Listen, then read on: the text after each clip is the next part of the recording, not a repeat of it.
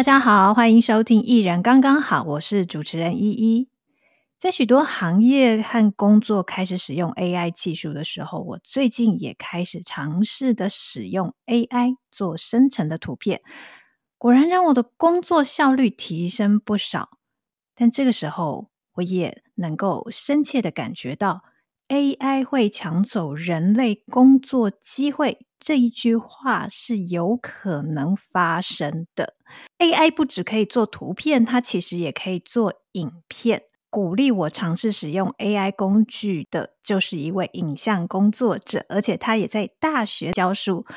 我就很好奇的问他：AI 再这样发展下去，学生未来的工作机会在哪里？他就跟我讲说。商业的广告啊，或者是电影的效果，或许会使用 AI，可是纪录片还是要有真人去拍。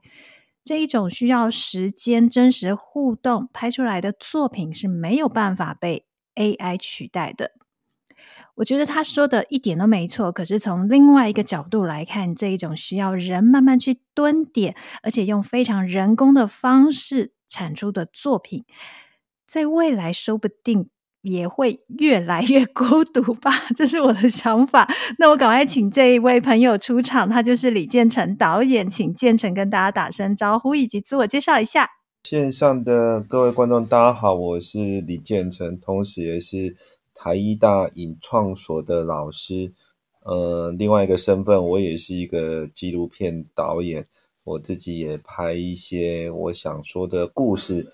那最近完成的也不算最近的，应该已经算是呃前年上映哈，二零二零二二年的五月二十号上映的《再回来白宫》。那这一部作品是关于我父亲的一个纪录片。那这个片子拍了七年。那刚会说到 AI 这件事情，我最近又有不同的一个思维。我觉得 AI 再怎么进步，那这些要下的关键字还是需要。我们人去下这些关键字，所以我觉得大学的一个教育里面蛮重要的，还是一件事情，我们要培养我们的学生能够有独立思考以及创作的能力。那 AI 只是一个辅助，所以我随时在改变这些对 AI 的一些想法，因为它毕竟是一个新的科技，新的科技出来，当然会协助到我们非常多，不管是影音制作上面。你可能会有很多的一个帮忙，比如说我们在上字幕，它可以变快了；然后我们在打逐字稿，它可以变快了；然后可能做一些效果，它可以变快了。但实际上，我觉得 AI 不管怎么样进步，内容才是王道，内容才是我们在大学里面要去训练学生能够自己，不管是说自己的故事，或者是有办法。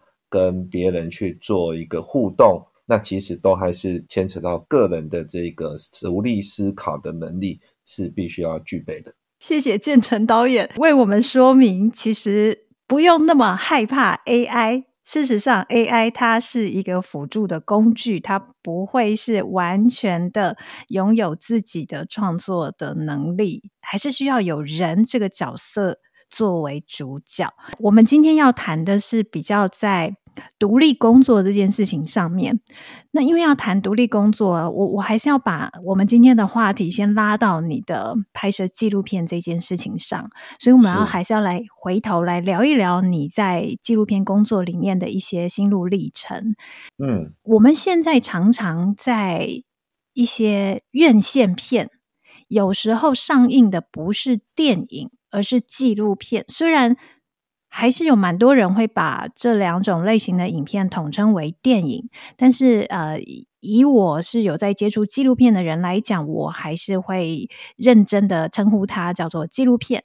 那建成有没有办法用简比较简单的方式，让我们的听众朋友知道纪录片和电影有什么不一样的地方，或者是说你觉得在这个时代也不需要特别的去划分了？我觉得，如果要说的比较白话一点，我觉得我们在这里不是一个上课的过程。我想，一般的听众他可能也不是相关的领域。嗯、简单来讲，如果我们今天要分成电影，然后呃纪录片，那其实我觉得，呃纪录片也是电影的一种。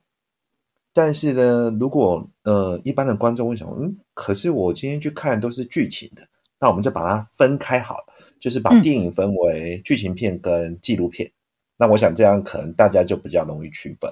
那如果我们用剧情片跟纪录片来去把它变成两个都是电影，但是他们两个的差别是什么？简单来讲就是，呃，剧情片它是一个呃虚构出来的。就是大家把它创造出来的假的一个故事，但是它拍成大家看完了像是真的故事。纪录片它其实是一个真的故事被拍起来的故事，所以呢，它是纪录片，它是一个真实事件，然后透过镜头语言去把它呈现出来。剧情片也是透过镜头语言呈现出来，但是它是一个虚构的故事，就是这样子的差别而已。哦，其实就是故事的本身，它有可能是真实的。也有可能是被虚构出来的，就是这样子的一个差别。嗯，因为我们常常说纪录片工作者啊，嗯、都好像有一个孤独的背影，有没有？比较辛苦，你会有这样的感觉吗？是，我觉得在台湾是啊，就是我觉得在台湾的纪录片工作者，嗯，基本上好像很少卖片子会赚钱。除了少数的片子啊，比如说我们大家所知道的齐柏林的这个《看见台湾》，他可能有呃，因为也是因为他的拍摄方法跟他里面的所谈议题，所以他当时有呃蛮大的一笔收入。但是我们也要想到说，其实齐柏林在前面他自己就是一个孤独者，也没有人理他嘛。他如果不是因为看见台湾，嗯、我想台湾不会知道有齐柏林。嗯。那这件事情其实是一个孤独啊。我们在做纪录片的时候，其实往往是这样子的。那当然，台湾呢有很多的纪录片工作者，其实都像齐柏林，在还没有被大家知道一样，他可能都是一个人，甚至有一个摄影师或者是一个制片，可能现场两个人就去拍了。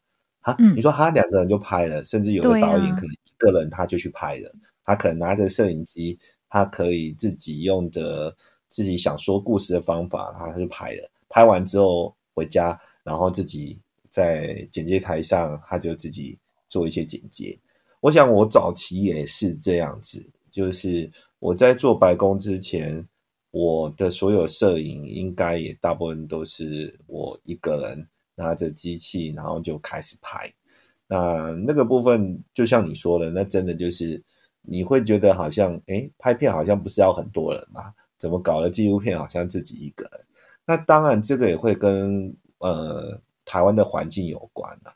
我在开始拍片的时候，其实是大学毕业的时候遇到，我想那个那时候遇到九二一地震，所以整个这个台湾的环境，影视环境比较没有那么的理想的状况。那个年代大概一年很不到十支的电影在拍摄。那你想说哈，为什么那么惨？当然，一方面就国片不景气，那再来就是大部分的资源投入了九九二一的赈灾这个里面，所以导致我大学毕业的时候，其实就就是这么惨的一个状况。所以那时候其实有很多导演，包含了当时翻滚吧蓝海的导演李运贤导演，也因为这样子，他才会回到宜兰去，然后他才会拿起那个小型的摄影机开始拍摄。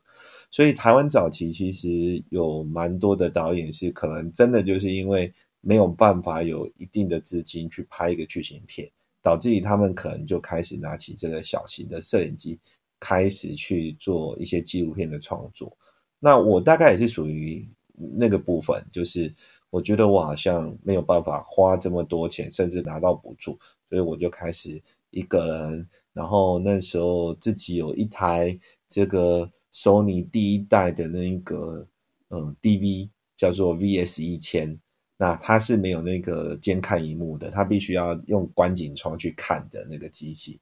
然后我就是用那一台机器开始一个人自己拍，然后自己做剪接，因为那时候非线性剪接软体也刚出来，但是呢，非线性剪接软体它其实非常非常贵，一张卡。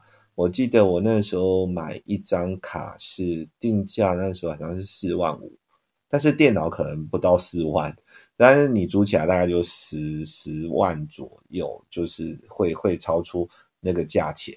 那但是它就是一个电脑简介，那所谓电脑简介就是非线性，嗯、你看现在其实手机都可以简介，以前是不行的。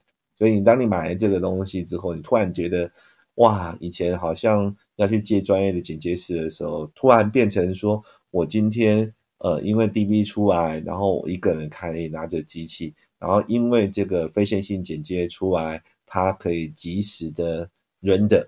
你想说，那什么叫即时的 render？现在可能很多人不能理解。以前要做一个所谓的转场，要等。以前我在大学的时候，大三还大四，我们刚进了一台非线性剪接，我记得做一个龙接好像要一小时。嗯，对。那突然到我大学毕业的时候，那时候有卡一张那种叫做影像截取卡出来的时候，哦，那时候就有即时，所以那时候的即时很厉害，他就觉得哇，马上可以看到。那你看现在哪个手机、哪个电脑不是即时效果 就可以看到？所以你想看这个几十年下，它其实又有改变。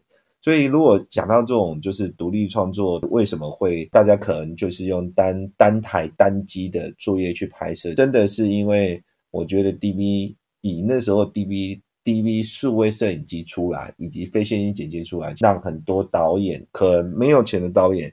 可以开始做这件事情，我想这个是有很大的关系。嗯嗯，所以在你们一开始从事这个工作的时候，因为收入不多嘛，但是自己又要先投入这些必要的配件，摄影机啊，像还有你刚刚讲的那个呃电脑啦，还有那个什么非线性剪接的这个器材，这样子就已经不得了了。嗯所以不可能再去找什么啊一起拍片的快乐伙伴哦。其实那时候不太有人会说要一起呀、啊，因为真的就是我、嗯、我都还记得我大学毕业的时候，我的第一份工作，我那时候第一份工作那个时候拍一个电视剧，我的薪水是三万五，已经是全班最高。我们班上很多同学都还在两万多。嗯，对，那。我用了我刚刚说的那台呃 VS 一千的那台摄影机，我也不是买新的哦，嗯，我是买二手的。嗯、那我记得它定价好像七万多吧，然后我买我买三万五，我记得很清楚，三万就是一个月的薪水。对，但是我我大概就是几个，我那哦，我那时候还有做，我那时候其实还接很多的婚礼摄影。其实我那时候发现，我接几个婚礼摄影，我那台机器就回来了啊。Oh.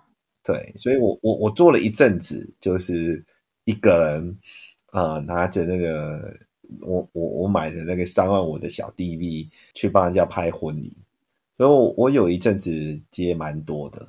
对，嗯嗯嗯。那我我的接那些案子，其实也都是一个人。那一个人就是可能很早啊，因为结婚都很有时候很早嘛，迎娶啊，对，然后一直做会会拍到很晚，然后回来就帮他剪接。因为那时候我我因为我家里就可以自己剪接，所以我就有点像个人工作室，嗯、所以那时候还很好玩，取了一个有感觉影像工作室，就自己 也没有发票了，然后就自己取了一个。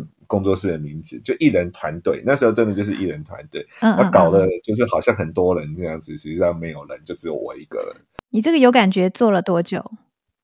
有感觉其实做了蛮久了哦，同时间还有接一些小的案子啊，那就是婚礼是蛮多的，因为我也没有打广告哦，那个年代还没有什么网络什么宣传啊，你想想看那时候都还在那个 MSN 的年代，怎么也没有对，所以。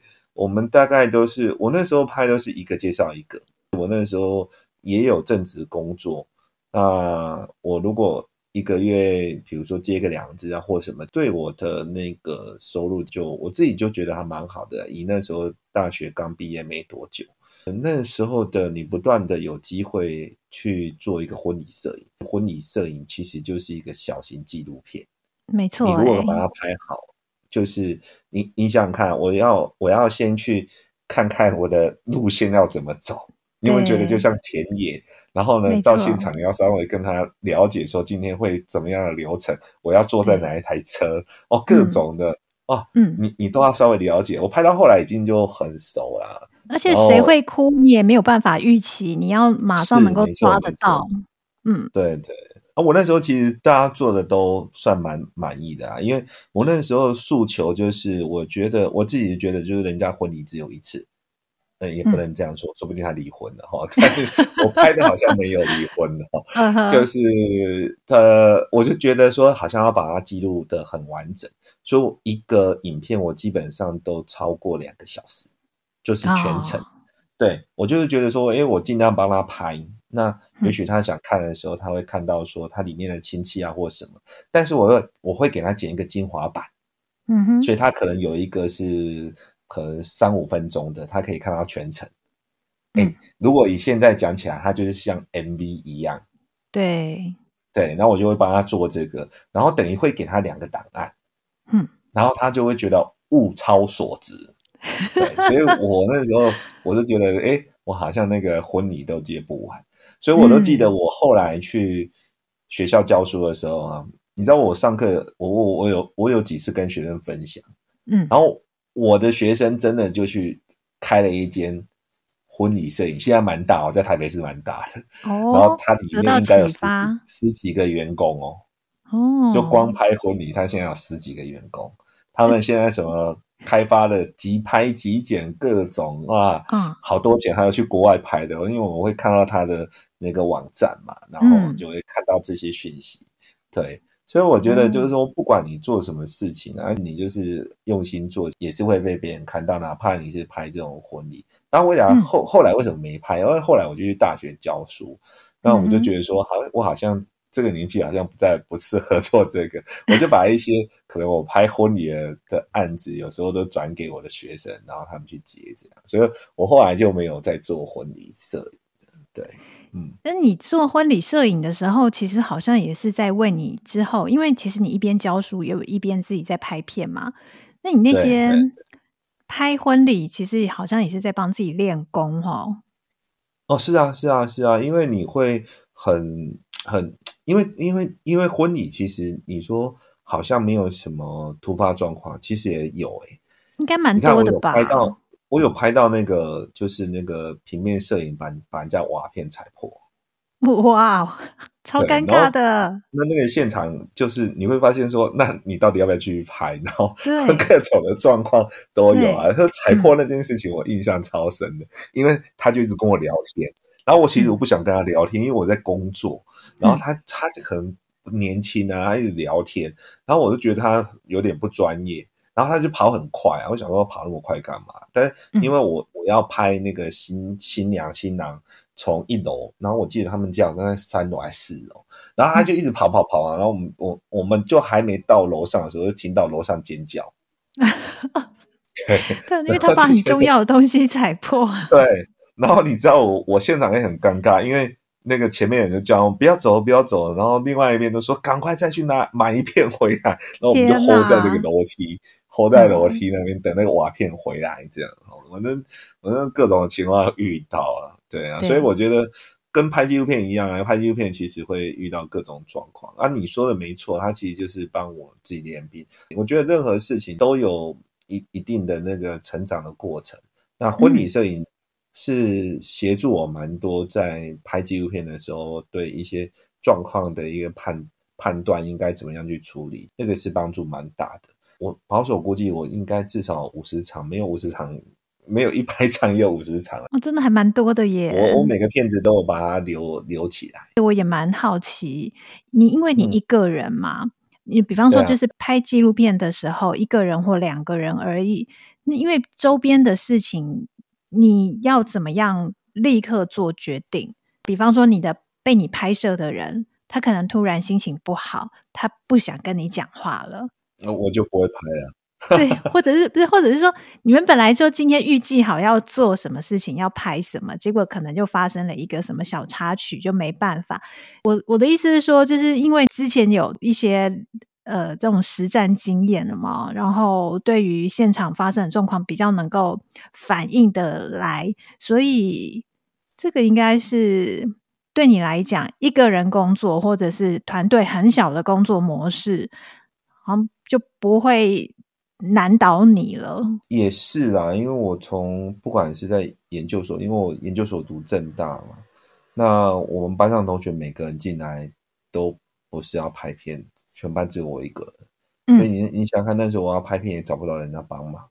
哎，那你的同学他们在在干嘛？他们不拍片在干嘛？他们都写论文了。哦，我正大的同学他们都是写论文毕业啊，啊有一个有一个是编剧啊。那你是，所以我是正大广电所第二个用作品毕业的，第一个是侯继然。哦，那其对其他人都是写论文毕业，学术派。所以那时候你真的要找人帮忙也找不到，所以你就是变成你你自己就要成长。就我我其实，在那个过程里面，当然大学你会跟其他同学一起拍片，然后大学毕业之后，我们刚刚不是说整个不景气嘛，然后你又上了研究所，你其实也没有人可以帮你的时候，你逼迫自己要去学习，包含我刚刚说的那个非线性剪接，非线性剪接在大学里面我们也没有学啊，也是毕业之后才学，我很多事情都是土法炼钢，从错误中。成长，然后一步一步去看别人怎么做，有点是开始去模仿别人怎么去说故事或什么的。那你说一个人在面对所有事情，其实我觉得是没错啦。因为纪录片有时候拍到最后的时候，很多状况是你要自己来。包含我这次的白宫，如果不叫可能比较懂摄影的人，他会发现说里面的机器有非常非常多种，其实里面的机器也蛮多。部分是手机的，那为什么是手机拍摄？嗯、因为常常就是我只有我自己去，我连机器都没带的时候，我该怎么拍？我其实手机就拿起来，包含有一场戏啊，我就回家，嗯、回我家嘛，因为我其实是跟我爸爸的故事有关。然后我爸就跟我说：“哎、欸，楼上还有很多照片。”然后我现场我就跟我爸说：“啊，不然用手机拍。”嗯，我就拿着手机跟着我爸到他的房间，他的。柜子，我一进就一台手机，然后把它拍完，然后就是他还拿拿照片出来，我还分镜。就说当你已经拍摄到很清楚，知道说可能会怎么样去说故事的时候，其实你连分镜都已经做好。嗯，就是你跟上去之后，你会发现说，哦，原来我这时候要补一些特写，补一些照片的特写，因为剪接会用到。嗯，对。那这个东西就是也跟我之前在独立创作的时候有关。因为我会觉得你自己没剪接过，你会不知道拍摄的时候你应该切什么镜头。对，对，所以所以那个训练其实是是我自己都觉得是好的。所以我现在有时候在跟学员讲说，你们拍完片子没剪接等于是没学。啊、uh，为什么这样说呢？就是说你自己拍完，你自己不练习去剪，你永远不知道说在剪接上的痛苦。你刚好少一个镜头，那个少一个镜头就是你导演在现场没拍。嗯嗯嗯，导致于剪接的时候可能不顺，那个不顺来自于你没拍好，不是剪接的问题，嗯、剪接已经没办法解决了。所以你你真的就是要有剪接的经验。所以我我记得我我大学刚毕业的时候，跟导演他就这样跟我讲说，其实你能够去试个每个工作，你不用做到每个工作都很专精，但是如果你今天要当一个导演，你必须要了解所有的事情，比如说你灯光要不要稍微懂。我觉得要，你虽然不用说现场去打灯，嗯，但是你也要知道说灯光怎么样去摆设，剪接怎么样去使用摄影机，你基本的操作你总是要会吧？嗯，你不能说我连摄影机，呃，什么是白平衡，什么是光圈跟快门你都不懂，那你你该怎么跟你的摄影师沟通？嗯，所以我觉得这个是就是不管是独立呀，啊，其实独立这件事情很重要。就是在拍片的时候，你千万不要觉得说每个人都可以跟有些导演一样，他他就一上去他就当导演，基本上这件事情是比较难的。对，嗯，所以我觉得很多人其实都有经历过，你可能从小助理，不管每一个职位的小助理做起，那那个部分其实就是啊，那我刚刚说的一个人在学习的时候，其实也没有人会帮你。我早期根本没有 YouTube 的时候，你要怎么去学这些东西？对啊，我觉得相对起来，现在好幸福哦。嗯、是啊，是啊，就是你要去找一些资源是很快的啦。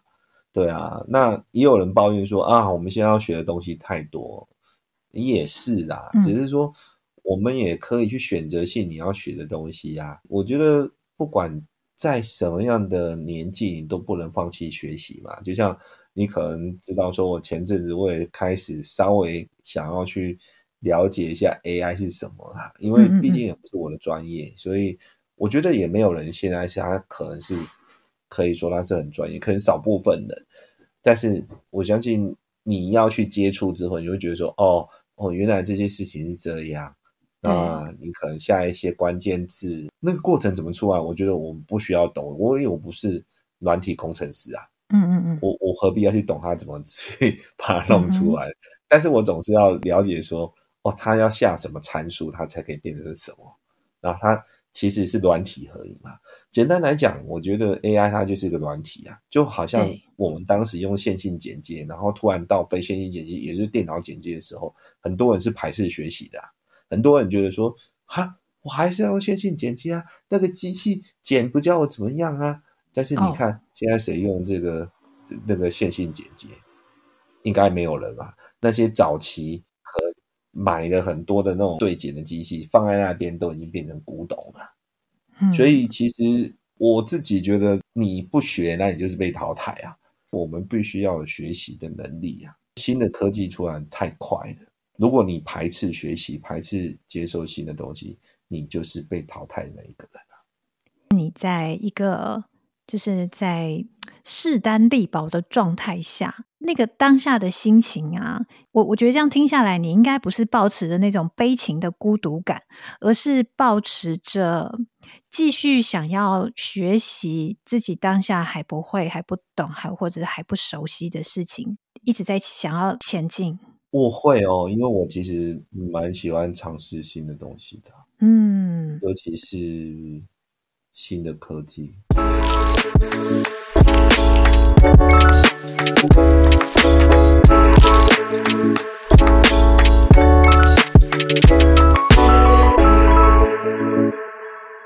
我们先来聊一下你已经创作出来的作品，你怎么样去让大家看到？嗯，我们就来谈。你刚刚讲的前年上映的那一部《再会啦，白宫》这一部你的拍了七年的作品哦，因为我知道建成你在之前以及接下来二月初，因为我们今天录音的时间是二零二四年的一月中嘛，那你在二月初的时候会还会有再有一场这个《再会啦，白宫》的呃播映会这样子，对，嗯，就我所知，你是一个人自己在。做这个巡回放映的这 件事情，啊、我们常常在讲一个什么巡回什么什么活动，能够想象到的画面，通常都是一一组人马在做。其实我如果跟你说，我上映的时候，如果整体来讲，我也是一个人。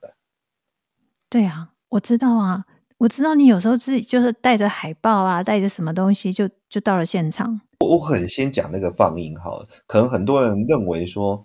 我上映这件事情是一个发行公司帮我，我必须要跟大家讲，我没有。嗯哼，为什么不是发行公司帮我？首先，第一个我没有钱。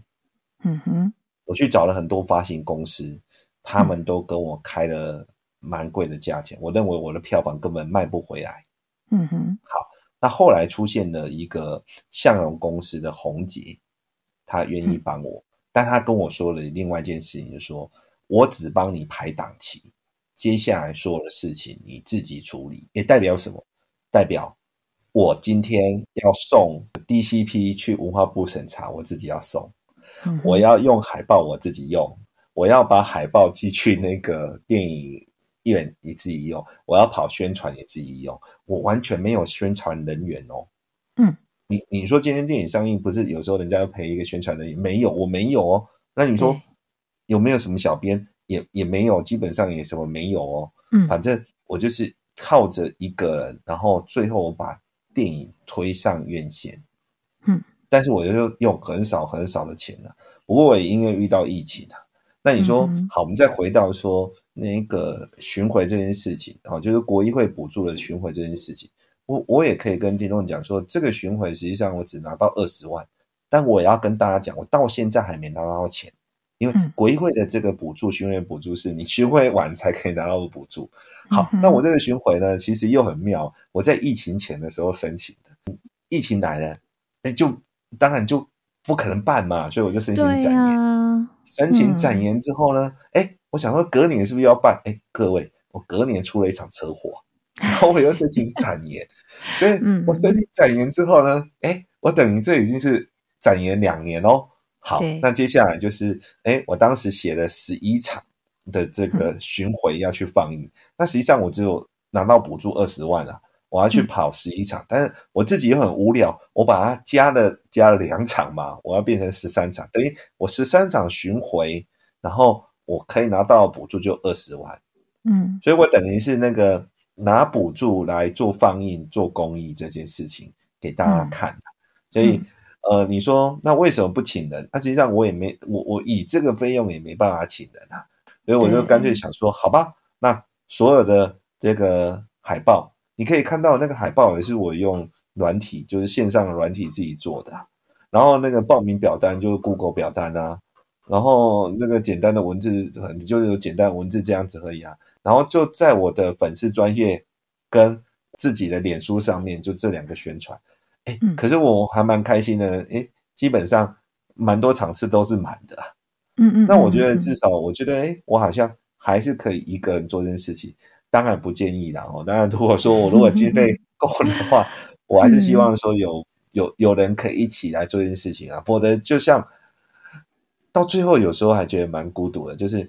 我自己坐火车去、嗯、去花莲放映，然后再坐火车回来，扛着那个海海报架，然后海报，还有我自己还做了那个拍照用的那个小的那个板子这样子，所以现场会给大家拿板子跟我拍照，对、嗯，然后自己带那个明信片，然后问大家要不要签名，这样，反正 就是把这件事情就自己做。嗯那宜兰的也是我自己开车去一个人，然后就自己去。然后高雄是有一个朋友陪我啊，就是带这些朋友，他说：“哎，我跟你去这样哈。”所以有些地方是有人陪。那像台中，我也是自己去啊，嗯嗯，又一个人去了现场，弄完之后就一个人，可能有时候我开车，有时候我坐车，然后就一个人回来这样。对，嗯。但是我其实就算一个人，但是我我每次在白宫这些放映里面，其实都会有一些观众给我蛮。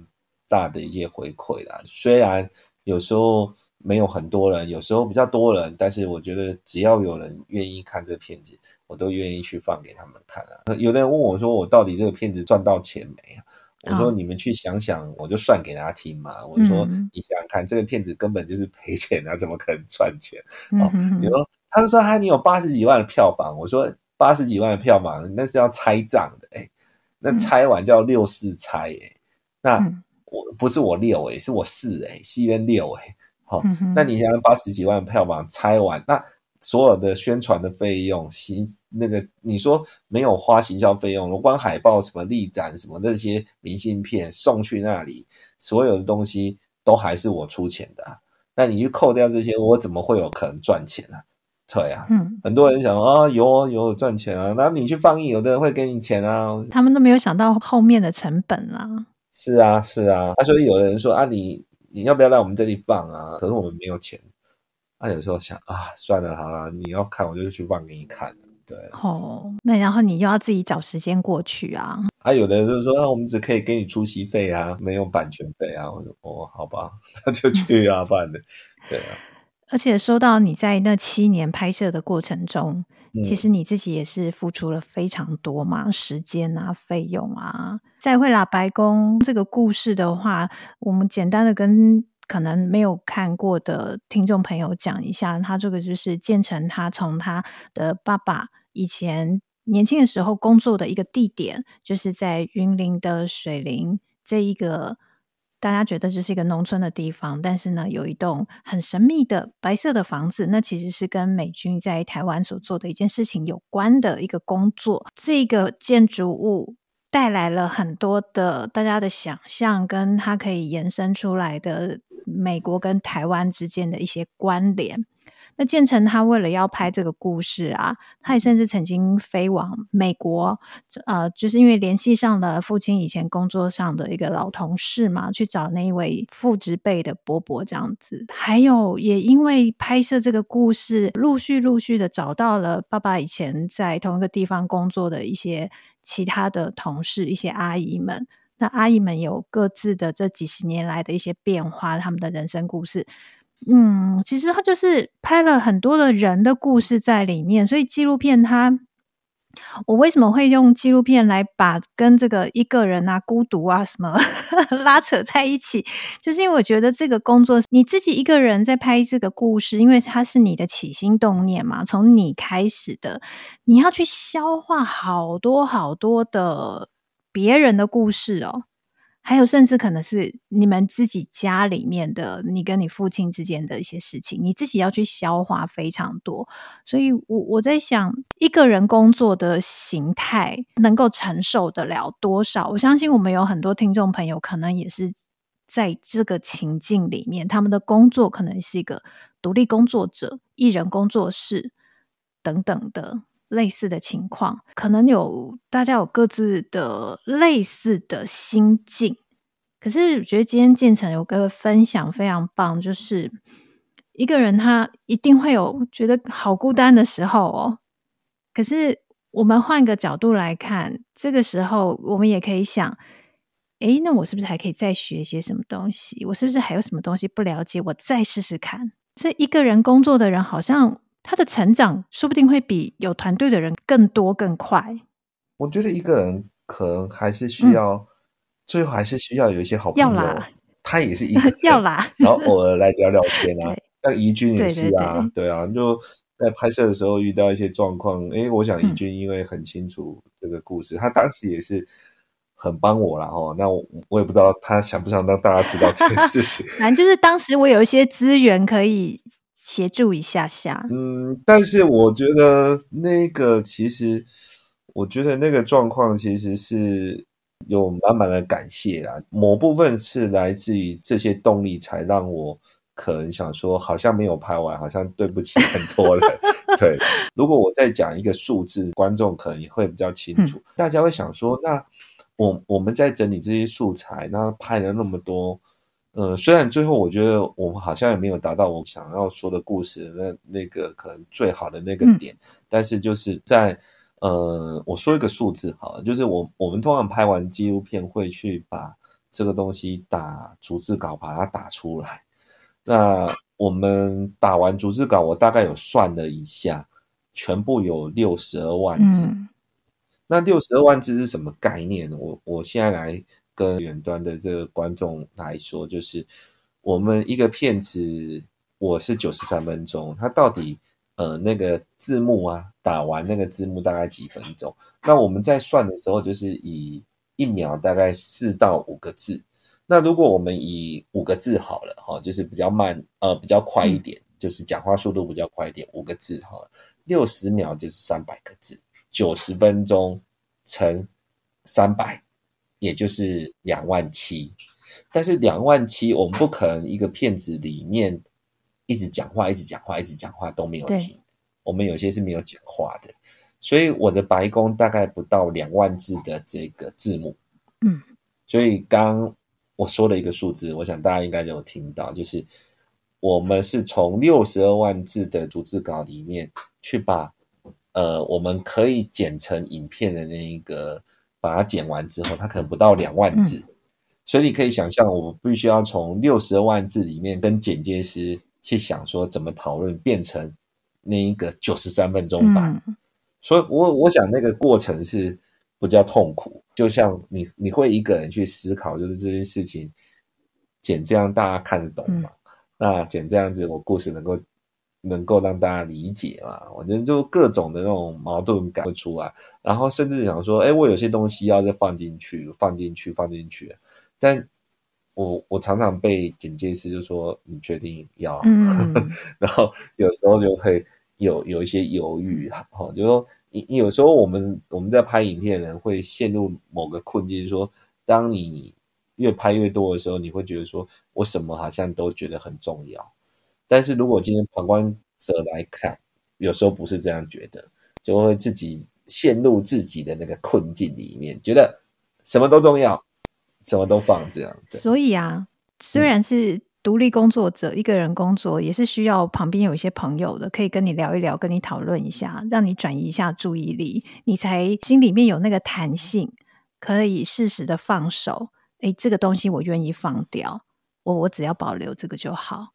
不会一股脑的自己陷在那个情境里面，什么都抓着不放。是啊，没错啊，没错啊，嗯、所以，所以我才说，嗯、呃，你今天本来要问我这题目的时候，我就想，哎，其实我必须要诚实讲，就是我在做白宫，虽然看起来是蛮多情况是一个人在做，没错，但实际上在过程中有非常多的。呃，我称为他们是天使出来帮我，包含了怡君你也是，嗯、就是可能某个阶段就会有一个出来说，哎，我觉得可以怎么样？建成，我觉得我可以帮你。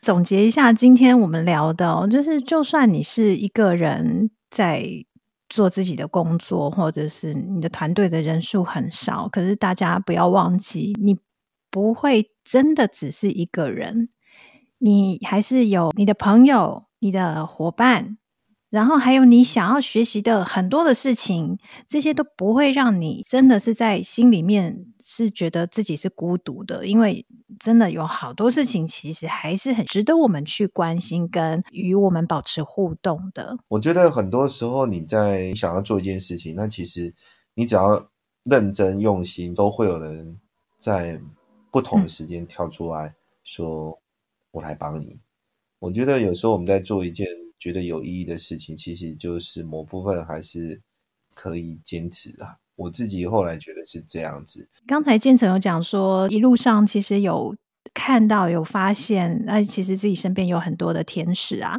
那我觉得其实他也有一个很比较根本的原因，是因为你持续的在做，很专注的、很认真的在做你想要做的那个事情，所以你一直有跟这个社会、跟这个世界保持。联系才会让大家看到哦，建成在做这件事情啊，这个部分我可以来帮忙。所以其实有时候是回归到我们自己，我们有没有真的保持那个热情，继续从事我们想要做的那个工作？所以今天我们就用建成分享的这一个历程，来彼此鼓励、彼此鼓舞。自己一个人工作，或者是团队比较少的朋友们，我们大家一起。呃，未来呢，还是继续保持我们的热情跟积极，让我们接下来可以为这个社会做更多的事情。那建成，我们要不要就先跟听众朋友们说拜拜？好啊，嗯，如果你真的走不下去，欢迎来找我聊聊天。好，好，台艺大 影创所，谢谢怡君邀请，那也谢谢怡君的这个听友、嗯、在这里，谢谢大家，有机会。在不同的地点，也许我们会在一起看到再回到白宫。那在这里，谢谢怡君，谢谢各位，谢谢大家，谢谢大家，拜拜。